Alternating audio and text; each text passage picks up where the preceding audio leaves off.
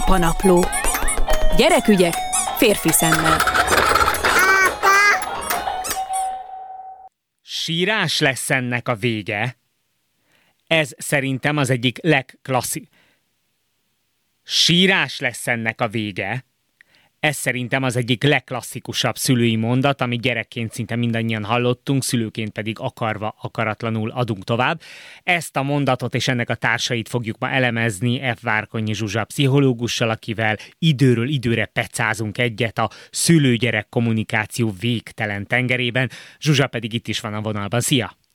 Szervusz, és még mielőtt sort kerítenénk erre a mondatra, amikor legutóbb beszéltünk szülőgyerek kommunikációról, akkor szóba került a, a na, tessék, elfelejtettem, várjál. Ja igen, szóba került a kérj bocsánatot mondat, amivel kapcsolatban te elmondtad, hogy ezt te nem nagyon szereted, mert olyan parancsszerű, sokkal jobban szereted, ha egy gyereknek azt mondják, hogy mit gondolsz, milyen megoldást alkalmazzunk, vagy eszedbe jut valami, vagy szerinted hogy kéne ezt a dolgot rendezni.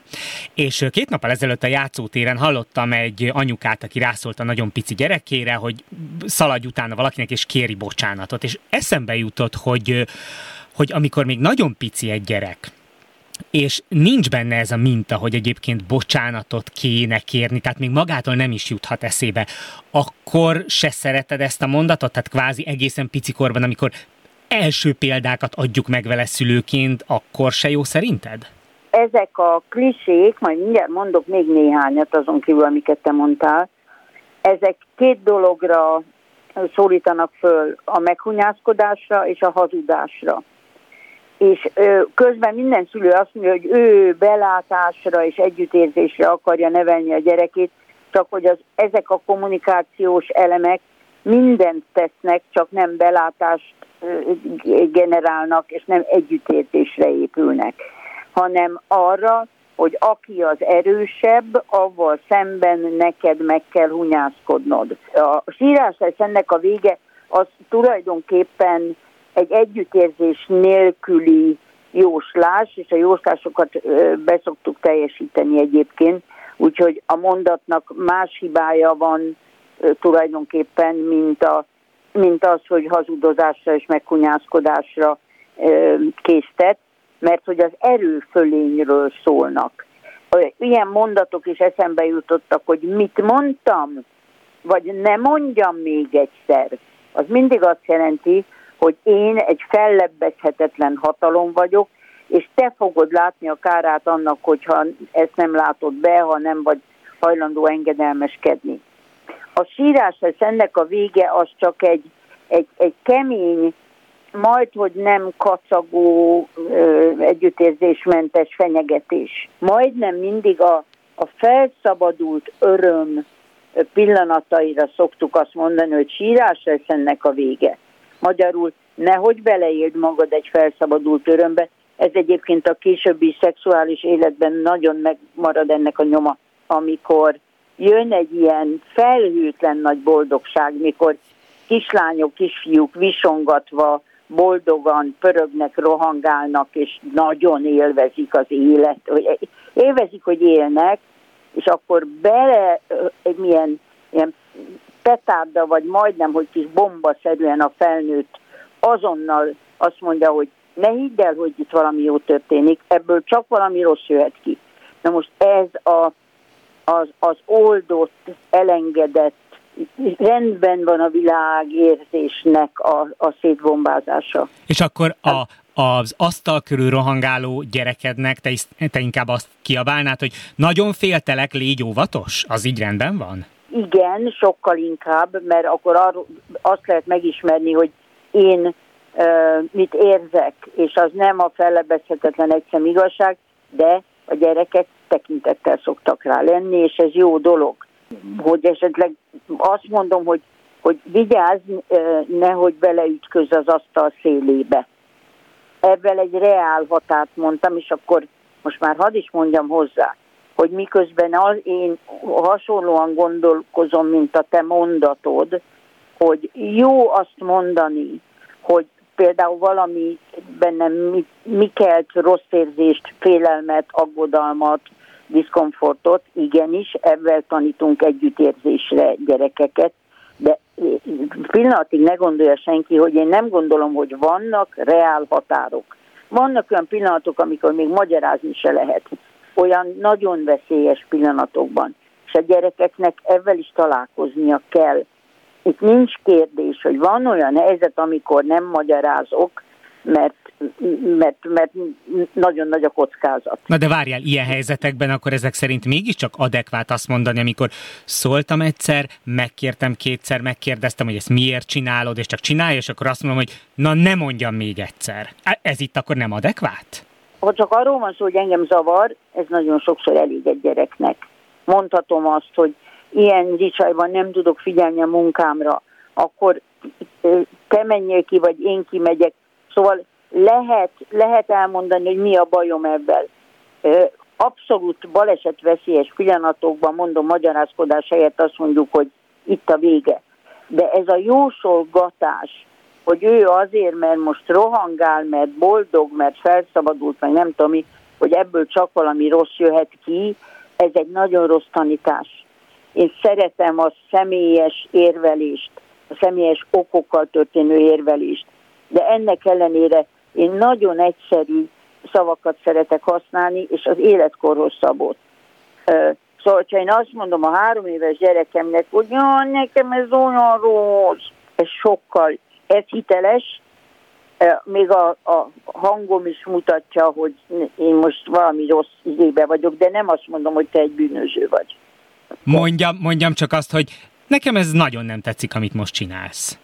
Aha, igen, meg, meg még egyszerűsítetted, még, még, még, még, még.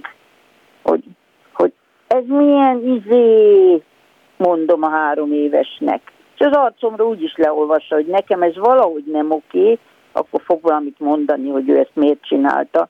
De a, hogy az e, nem a fizikai erőm, meg a pszichológiai erőmet fitoktatom, mint például olyankor, mikor azt mondom hogy gyereknek, hogy nézz a szemembe, mert azért nem néz a szemembe, mert nem mond igazat, ezzel, meg, ezzel a mondattal megtanítom arra, hogy szembe nézve is tudjon hazudni.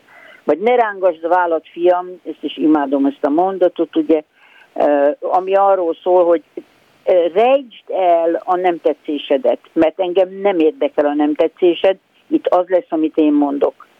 Na most kétségtelenül van olyan helyzet, amikor nem vitatárgya, hogy mit kell csinálni, az életben nem minden szabadon választható gyakorlat, ez így igaz.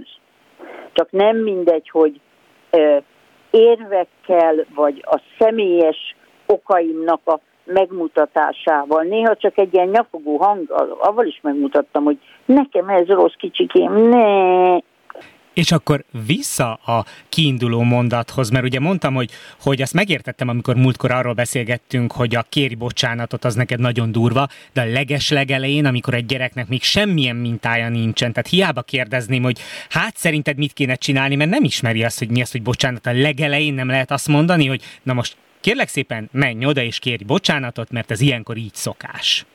Bármire sajnos vagy nem sajnos megtaníthatók a gyerekek erre is Na most van egy életkor, amikor egy büdös szót nem ért ebből. Azt, azt, szóval majdnem, hogy úgy fogja kezelni ezt a mondatot, hogy bocsánatot kérek, mint hogyha egy versikének vagy egy dalnak az első sorát mondta volna föl, semmit nem jelent neki. Ha amikor már viszont jelent neki valamit, akkor azt mondani, hogy te most ö, alázkodj meg, és érezd azt, hogy a másiknak tartozol valamivel, ami lehet igaz, mert mondjuk fájdalmat okozott előtte. Tehát az, hogy alázkodj meg, az megint, ha előírásba kapom, akkor megint egy, egy hazugságra tanítottam. Én sokkal inkább azt mondom, hogy te hát úgy ütöttél rá arra a kislányra, a kisfiúra ott a homokozóba, az el, ez neki fájt. Hát ezt akartad, nem akartad. Tudja mondani, hogy nem, nem akartam, de elvette a lapátot tőlem.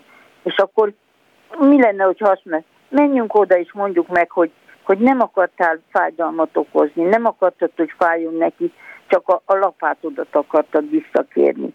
Mondjuk meg neki, mondjuk meg, hogy sajnálod, hogy ez most neki fájt, ez a bocsánatkérés, ha hiteles. És nem az, hogy bocsánatot kérek, és ez mit jelent? Neki semmit. Egy héttel ezelőtt mondtam, aztán persze elkezdtem röhögni magamon, mert azt éreztem, hogy igazából magamból csinálok a gyerek előtt bohócot, ezt is fogod ismerni, sőt mindenki ismeri a klasszikus, hogy na, vagy jössz, vagy itt hagylak. Aztán ugye rájöttem, hogy hát sosem hagyja ott az ember a gyereket, tehát hogy viszonylag gyorsan megtanulja ebből, nem, hogy, hogy ez egy üres fenyegetőzés, mert ez sosem fogja követni semmiféle Igen. tett. De ezt, ezt szerinted ennek ellenére miért csináljuk, vagy ez miért öröklődik tovább generációról generációra, ez a vagy jössz, vagy itt hagylak? Azért, mert mi bennünk abban a pillanatban nagyon erős már a türelmetlenség, hogy mehessünk, viszont azt meg tudjuk, hogy a kicsi gyerek életben maradását a velünk, a hozzánk fűző köldögzsinór adja. Tehát ez egy akkora fenyegetés, ameddig komolyan veszi a gyerek, hogy azt gondoljuk, hogy ennek be kell jönnie, úgyis szalad utánunk, ha elindulunk. Mert ő, a gyerek meghal, ha ott hagyja őt. Most ez egy halálos fenyegetés, baromi ronda. Például ezek a továbbindulások, kicsi gyerek szívesen belefelejtkezik bármibe, ami öröm, hogyha azt kezdjük bevezetni, hogy azt mondjuk neki, hogy öt perc múlva, ami még kisgyereknek semmit nem jelent, de már, már fölkészíti arra, hogy nem sokára váltani kell, indulni kell, fürödni kell menni, be kell fejezni valamit. Tehát elkezdem neki mondani, hogy belül már készülődjön arra. A, a váltása nehéz a kicsi gyereknél. Egyik tevékenységből a másikba. Introvertált emberek felnőtt korúban is nehezen váltanak. El kell indulni otthonról, és még 84 dolgot berak gyorsan mert nehezen tud elszakadni. Kedves kicsi gyereknek olyan jól lehet terelni a figyelmét örömteli, újszerű dolgok felé. Hát nézzük meg, hogy ott áll-e még az a, az a piros autó, amit múltkor néztünk a, a, a kenyeresbolt előtt. És már boldogan indul. Most én csak mondtam valamit, de ilyen ötlete bármikor lehet egy szülőnek, ez nem becsapás, hanem inkább az, hogy most látom, hogy örülsz annak, amit most csinálsz, mondjuk még mindig a homokozóban vagyunk, és még nincs kedve eljönni velem vásárolni, és akkor fölvillantok egy olyan képet előtte, ami, amiben szintén van számára öröm. Vagy úgy Egy... hallom, hogy akkor még mindig jobb e- ehelyett a brutális fenyegetés helyett, hogy vagy jössz, vagy itt hagylak, tehát ehelyett oda menni, és akkor akármennyire tiltakozik, fölkapni és vinni magammal. Mert az legalább őszintébb, és nem fenyegettem ő, meg. Ő igen, őszintének őszinte, de mondom, ha fölkészítünk egy gyereket ebben, hogy most már nagyon kevés idő van, most már, most nézd ide, hogy fogynak az ujjaim, tehát bármi játékot egy kicsi gyerekkel lehet.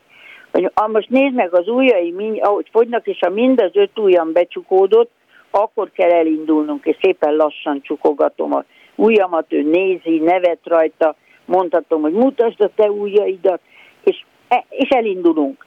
Ötletesnek kell lenni pici gyerekkel, nem ítéletvégrehajtóként működni. Én nem arról beszélek, hogy ilyet soha ne kövessünk el, mert néha muszáj, hanem hogy ne ez legyen a hétköznapi kiindulásunk, hogy az erőfölényünket megfogalmazva kényszerítjük a gyereket, mert ebből csak az jöhet ki, hogy ő is, amint valakivel szemben erőfölényben lesz, ugyanezt a stratégiát fogja alkalmazni, és ez 82. generációnál is majd megy majd tovább. A szülő-gyerek kommunikáció dimenziójában tettünk egy jó nagy kört, ez egy kifogyhatatlan dimenzió, úgyhogy fogunk még beszélgetni a Fárkanyi Zsuzsa pszichológussal. Köszönöm szépen neked! Nagyon szívesen.